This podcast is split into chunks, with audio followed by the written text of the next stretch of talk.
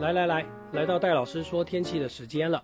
在今天的天气状况，你会感觉到略微转凉，因为周日这一天呢，受到微弱的东北风影响。不过这个东北季风啊，就到今天哦。明天开始的话呢，白天的温度将要逐渐的上升了。不过天气状况来说，日夜温差也相对的明显。要提醒大家注意的是，周一到周三的时候呢，在微弱的东北风的影响之下，早出晚归骑车一定要保暖。尤其在西半部的平原空旷地区，夜晚的时候呢，相对的都会有些这个比较偏凉的感觉，因为会有辐射冷却作用。不过天气形态来说呢，到了这个礼拜四的时候，又有点不同了。许多朋友可能想说，哎，这个在一些媒体上面看到一些讯息，说，哇，周四开始寒流要南下了，温度有多低？没有，没有哦，这一波的话还是属于一个冷气团的程度。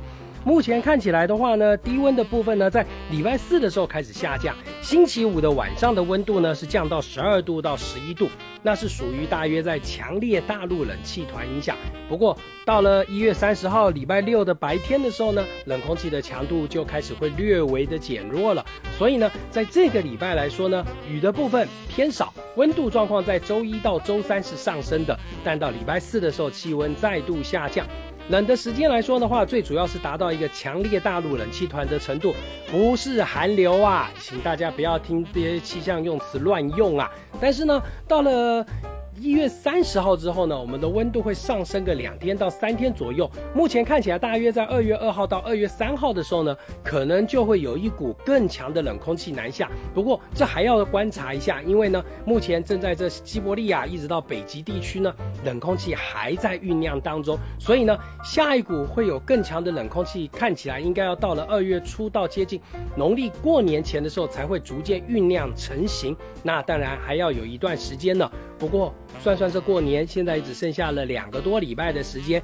洗衣服、晒被子，你做了没？开始要准备喽！不要到了除夕当天跟我一样在那边大扫除，搞到大年初一的时候呢，家里面晒满了衣服、被子，那真是快昏倒了。但呢，在这个礼拜来说的话呢，雨的部分比较偏少，只有迎风面的东半部地区跟东北角有点短暂雨。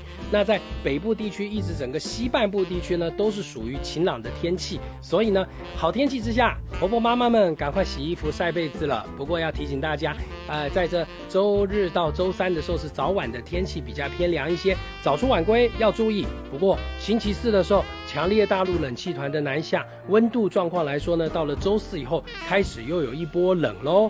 但现在呢，因为这个季节的变换，温度起起伏伏，还是要提醒大家穿衣服要注意，小心别感冒了。